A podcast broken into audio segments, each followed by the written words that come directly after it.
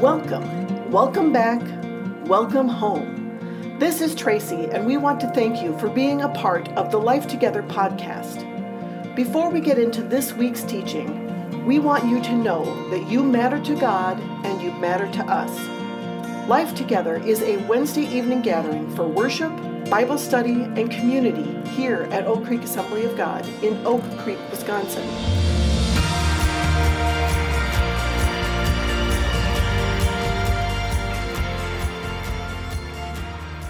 Let's turn in your Bibles tonight to 1 Thessalonians chapter 2.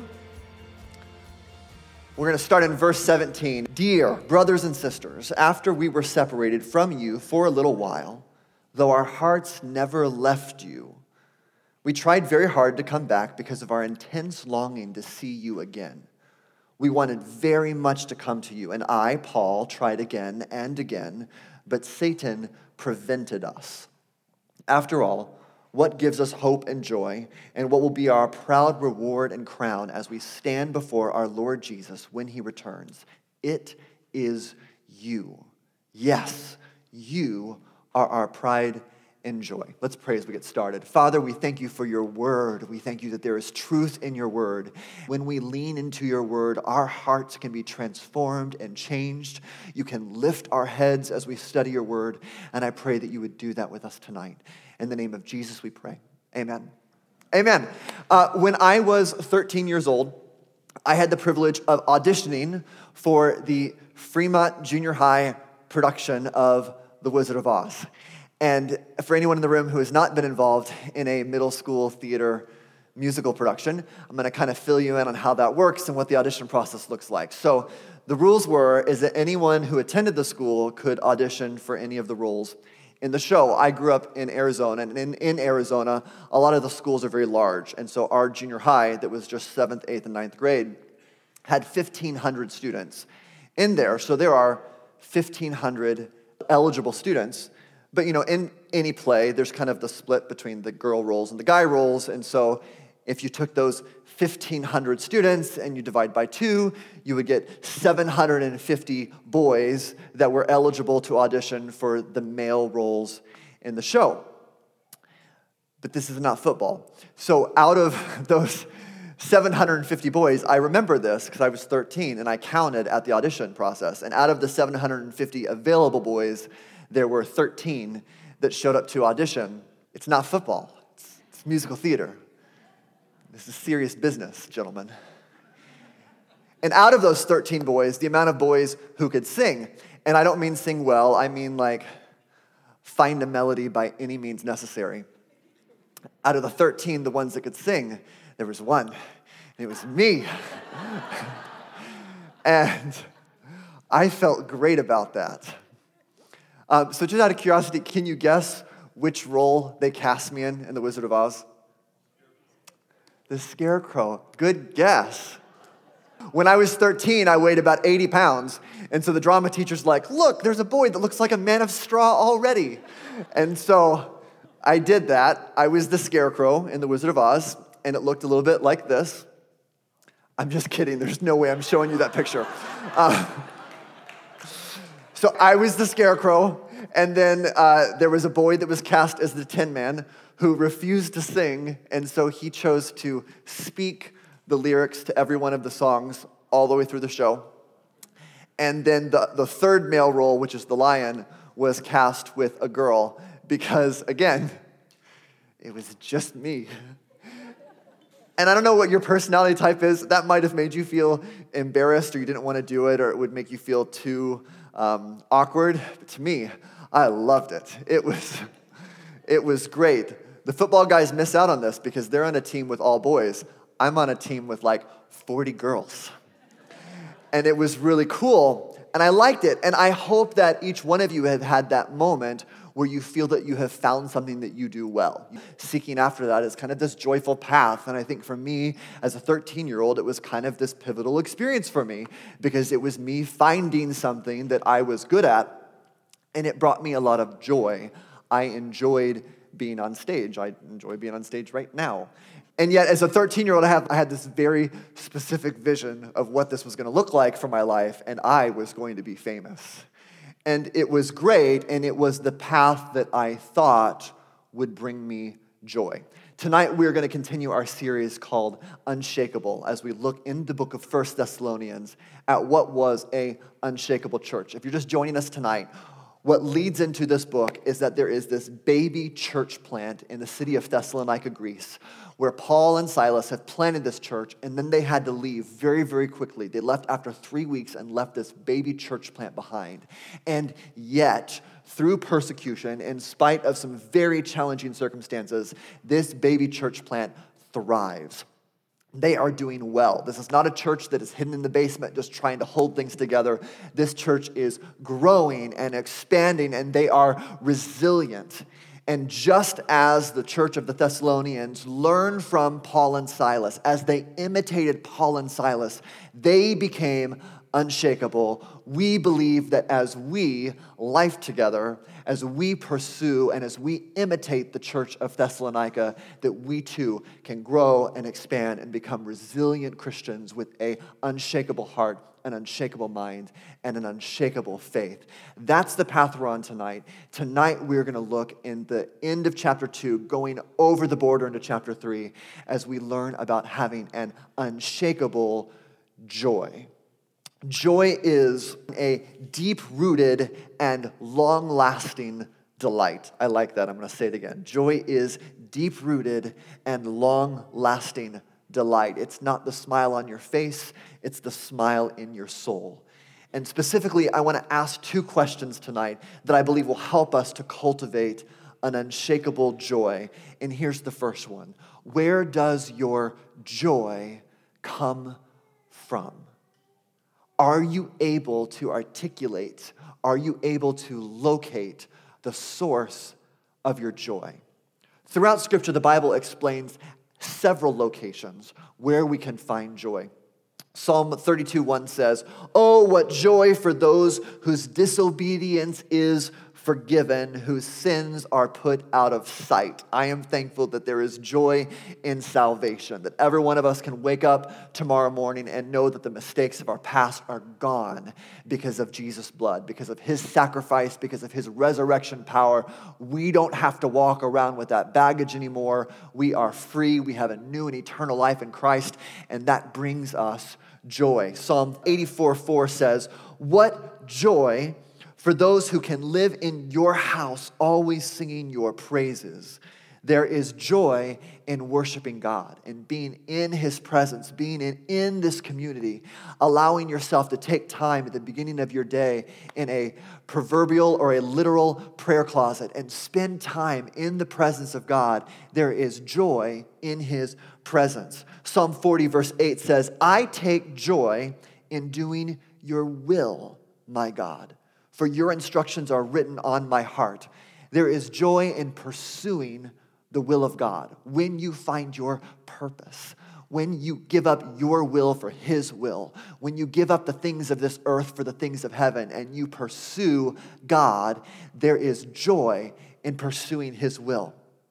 All of these things are true. You're going to find all of these things throughout Scripture if you start hunting. But in First Thessalonians, Paul and Silas want to zoom in on one specific location where you can find joy, where you can find unshakable joy. And we're going to go back and reread the verses I opened with in verse 19 and 20, and we're going to ask this question. Verse 19 says this After all, what gives us hope and joy, and what will be our proud reward and crown as we stand before our Lord Jesus when he returns. What is Paul asking? He's asking our first question. He's asking, Where does your joy come from? And what's the answer? He says, It is you. Yes, you are our pride and joy. Who's you? It's the church of Thessalonica. It is church people. He says, if you are going to be unshakable, if you are going to have a resilient joy, let me tell you where our joy comes from. Our joy comes from you. And he doesn't even just say it in a temporal sense of my joy today.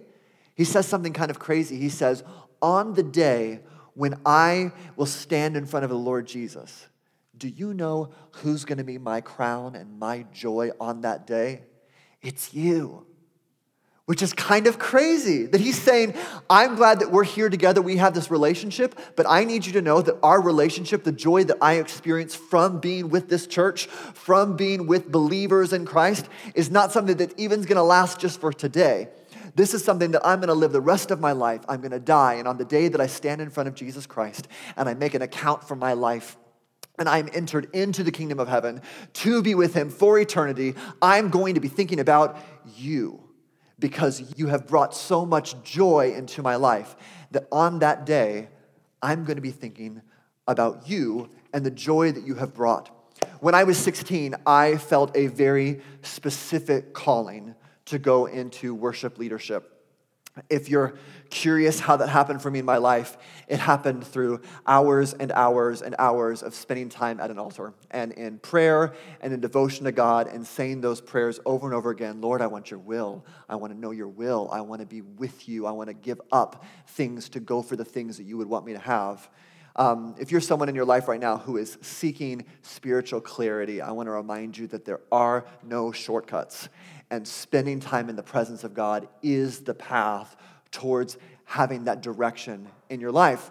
And I received this direction, but I'm going to tell you the application took, took a while because I had, I had this first dream that was the dream of applause and the stage.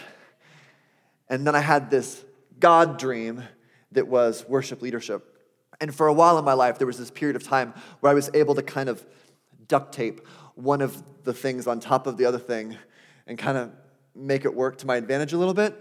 Because you know i live in an era where worship leaders can be famous. So if my goal was to be famous i could still kind of try and attempt to pull that off. And you know i live in america. America has a lot of big churches. And so if the goal was to perform in front of lots of people well then you could still kind of you could pull that off. And there was this time period where those two things kind of fought together and yet were stuck to each other when I was 22, Mandy and I got married, and that year I took on my first full time job, which was being a worship pastor at a church in, in Tulsa, Oklahoma.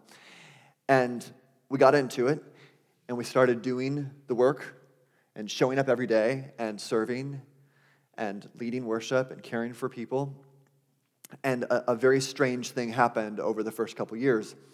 And um, I, I started liking the people. And I started loving the people, and I started enjoying the body of Christ. And the source of my joy changed. I think when it started, it was about being known, like I wanted to be known. And as it shifted, it turned into wanting to know the people of God, wanting to care for the people of God. And God surrounded us with brothers and sisters and spiritual parents and spiritual grandparents. I think there was one of a moment in our early years that was just this brilliant light bulb moment. The church that we were at didn't have a lot of people that were our age, and it was like the Holy Spirit whispered to us one day, Your friends don't have to be your age. And and God really opened up some doors for us. We had some very close relationships. One thing that's fun about birthdays is a lot of people that were from the past of your life contact you and say happy birthday. And I had a couple really fun and meaningful phone calls yesterday with some people from my past, people that are 20, 30, 40 years older than I am, who are really important people to me, people who have shaped me, people who have made me into the person that I am. And I'm going to tell you, there is joy in the body of Christ. I don't find it hard to imagine me feeling what Paul said he would feel that on the day when I show up in heaven and make an account for my life, that I'm going to be thinking about Oak Creek Assembly of God, and I'm going to be thinking about Carbondale Assembly of God in Tulsa, Oklahoma. I'm going to be thinking about the church that I grew up in and the community of believers because in that, God has given each one of us an unshakable joy. Paul says, You are my joy. If you are looking for joy tonight, look around. This is what it looks like. It's not flashy. It doesn't look like a car commercial. It doesn't look like the social media thread of an influencer. It looks like real people serving God together. Now, I need to pause here for just two minutes and take a small side road because I know that when I talk about finding joy in a community of believers, there are some people in the room who are going to say, ah, I'm not sure that's been my experience. because I also know that there are many people and people in this room who have had extremely challenging experiences with church people. So, people who know Jesus, but also know how to make you lose your mind. And it's, it can be a heavy thing that as I, as I turn the page to have this little moment here, I know that for some people in the room who've been in church for a long time, that could flare up some memories of some experiences that you've had before where church people can have some very hurtful experiences that can stick to your heart and be there. You know, the, the pursuit of holiness is a really, really wonderful thing, but holiness is a terrible weapon. And there's many times that the church has been guilty of using holiness as a measuring stick to decide who's allowed in and who's not, and who's valuable and who's not, and who is worthy and who is unworthy. And if you are someone tonight who has had one of those experiences and you're raising your hand saying, hey, it might have worked for Paul in Thessalonica, but I'm not sure Paul went to the church that I went to, or I'm not sure that Paul has had the experiences that I've had being hurt in a church or being hurt by people who are doing it in the name of Jesus, I'm, I'm not there. I mean, this is why a lot of people have walked away from a relationship with a church like we have here in this room, is because they would say, I've been hurt and I, I, I love the Jesus thing, but I'm not a fan of Jesus' people. And in their defense, I think the point is legitimate. I think the reaction to withdraw is unwise but I think their point is legitimate. And I think Paul knew that. And I think Paul said that if there was a way, if we were to have this joy, if we were to find joy in the body of Christ, if we were to find joy in community, this joy needs to be guarded. Which brings me to my second question tonight How do you guard your joy? Let's read on into chapter 3 tonight. This is 1 Thessalonians chapter 3, verses 1 through 5. Finally, when we could stand it no longer, we decided to stay alone in Athens, and we sent Timothy to visit you. He is our brother and God's co worker in proclaiming the good news of Christ. We sent him, why? To strengthen you, to encourage you in your faith, and to keep you from being what? Shaken by the troubles you were going through but you know that we are destined for such troubles. Even while we were with you, we warned you that troubles would soon come, and they did, as you well know. That is why, when I could bear it no longer, I sent Timothy to find out whether your faith was still strong. I was afraid that the tempter had gotten the best of you and that our work had been useless. Paul gives us two ways to guard the unshakable joy that we find in a community of believers. In verse 2, Paul sends Timothy to encourage and strengthen. The first way he tells us is that in order to guard joy, we must encourage and strengthen each other. Why did Paul send Timothy? Because he knew that the Thessalonians wouldn't make it on their own. They needed support. They were great and wise and passionate, but they were not designed to stand alone. They needed to be encouraged and strengthened in order to guard their joy. So let's play a little game tonight. If in the last seven days you have experienced anything that you would describe as challenging? Anything that was difficult, anything that was frustrating or annoying, anything that was not easy? Uh, would you raise your hand if you've had anything that was okay, great? Now, wait, hold on, keep it up, keep it up, keep it up. So, just to make sure, if anyone in the room would say the last seven days were completely easy and nothing went wrong and it was flawless and someone gave you $10,000 and you like magically lost 10 pounds while eating a box of donuts, you can put your hand down. Okay, we're all on the same page. You can put your hand down. Okay, so I dare you the next time someone says, How are you? Instead of saying fine, I dare you to say, I've had a challenging week. Would you repeat it with me? How are you? I don't mean to be pessimistic. I'm not encouraging you to despair. But if you had asked me, hey, Dan, how was your day or how has your week been? And I say, I've had a challenging week, how would you respond? you would say, I- am sorry, T- tell me about it, or what happened? And then you and I would be having an actual conversation. I dare you to do it. It's one of the pitfalls of Christianity culture. It's the I'm fine culture. It's that we walk into the, the room and we're like, hey, how are you? I'm blessed. How are you? I'm blessed by the best. how are you? I'm the bestest, blessedest person. And it sounds friendly and it sounds pretty, but I promise you it's a trap.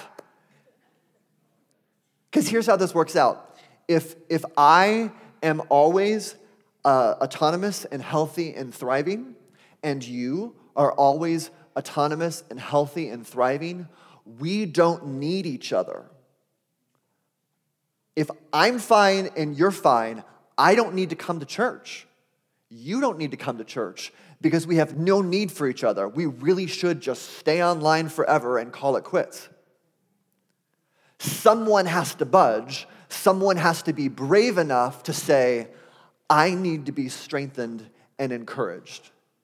And I would make the strong argument that every single person in this room needs to be strengthened and encouraged, that no one has advanced past that point of need. The person who got saved yesterday and the person who has been a Christian for 60 years, every single person in this room needs to be strengthened and encouraged. Paul knew that. We need to know that. Stop assuming that the people you go to church with are fine. They're not fine. They need you. The other thing that Paul tells us is he tells us that in order to guard our joy, we must run from temptation. In verse 5, Paul expresses this concern. He says, You know, I hadn't heard anything from you, and I was worried that the tempter had gotten the best of you. Many times when we think about temptation, we can think about some of the, the bigger, like very public sins, like infidelity or theft or murder if you look back and you think about maybe the hurt that you've experienced in a church before, or hurt that you've experienced in your personal relationships or family relationships, many times it's not these big things, it's these sneaky things. And uh, I made a list tonight, and the list is what I'm going to call tonight the sneaky sins. And they are subtle, and they don't make a big noise when they start. And they often sneak into churches and into Christian relationships that bring that destruction, that tear apart that joy, that rob a community of believers from unshakable joy. It looks like this you know, jealousy. You can be jealous that you didn't get that spot at work, but you can be jealous if you didn't get that spot at church. In a community of believers, jealousy can sneak in the door and begin to rob joy from your Christian friends and family. I think of pride as being like the next door neighbor to jealousy. So jealousy says, I want, and pride says, I have. Pride says, I am stronger. Pride is the one that uses holiness not as a pursuit, but as a weapon to say, I've been here longer. I deserve more. I have accomplished more. I should receive better things. I should be placed on a higher shelf than other people are placed. And that pride can destroy joy. The next three kind of go together bitterness, resentment, and unforgiveness. In my life, I think of unforgiveness as like the ants in my kitchen where I can like I can get them all, but tomorrow I'm gonna have to do it again. I'm gonna have to keep going at it. If you are someone who wants to be free from bitterness and resentment and unforgiveness in your heart, it is going to be a daily discipline in your life to pursue holiness and to get bitterness and resentment out of your soul. And when you bring that into a church body, it is destructive. Think about gossiping. Did you hear? She's getting a divorce. It's terrible. If it does not sound like compassion, it's not. And the other one I put up here was lust. You know, I think there are times where lust can get out of control and have these like grand public explosions, but you know, lust can destroy a whole lot of things in secret. That's where lust in a person's mind can ruin relationships, can, can break people off from being in a place of safety, from being in a supportive environment. And I think these things are on that list that Paul says, you know, I sent Timothy because I wanted to make sure that you hadn't fallen into temptation. Because if you had not run from temptation, th- this was going to break it all down. If you are going to guard your joy, you need to run from temptation. If you're someone in this room and as we're naming off these things, you feel like the Holy Spirit is speaking to you, saying that that's in you right now, repent. Repent and move away. If you're someone who would even recognize that you would feel a temptation to move towards these sinful motivations, run away run away and i have i have faith in you that you can do that because Paul had faith in the, the Thessalonians that they could do that, and they did it. They ran away. And that's what he's celebrating here, is he's celebrating you have this unshakable joy and you've guarded it. You've guarded your joy by strengthening and encouraging those that are around you and by running from temptation. Your joy has been guarded over, and you have this unshakable joy. Paul closes chapter 3 with a prayer, and I'm going to use this prayer as a way to close our time together tonight. I believe that joy is one of the greatest motivators that God has given us in our lives. It's not the smile on your face, it's the smile in your soul. And I think there are seasons that you would look at in life, and for some people in the room, it might be years that you would look at in your life and say, I went through a season or years, or I might be sitting there today, and I've just lost the joy. I want you to know that God sees you, He loves you, and He has plans to restore an unshakable joy inside of you, a resilient joy, something that is not easily knocked over, something that is strong, something that is deeply rooted. Joy is a deeply rooted and long lasting delight. And God has that for you. Even for you to hear me say that tonight, if that makes you feel doubt, I encourage you to challenge your doubt.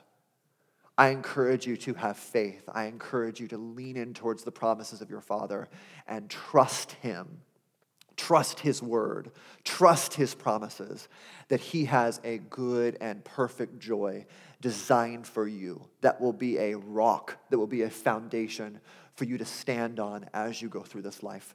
Let's read Paul's prayer together tonight as we close.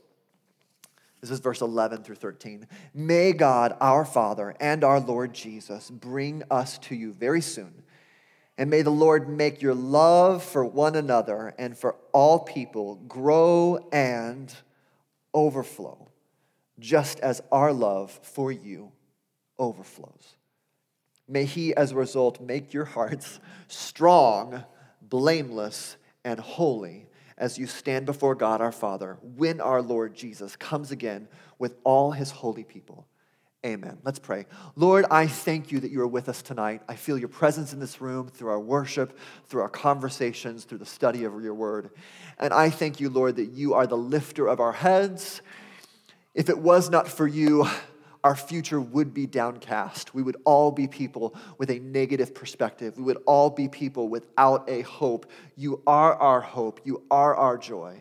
I thank you for the community of believers you've given to us. I thank you for the friends you've surrounded us with. You've allowed us to find new relationship. Even in this day, God, you have given us new relationship that allows us to lift our eyes and know that you see us and you have not left us alone. You have given us an unshakable joy. I pray for every individual in this room. I pray that as we leave this room tonight, that we would be carriers of your presence, that we would be carriers of your joy. We thank you that you are good and that all of your promises are yes and amen. In the name of Jesus, we pray. Amen. Thank you so much for being with us for the Life Together podcast. It's even better when we get to see you in person. You are invited to join us on Wednesday evenings here at Oak Creek Assembly of God. We are a church that exists to reach our world for Christ as we lead people to discover and become who God has created them to be. Find us online at oakcreekag.org.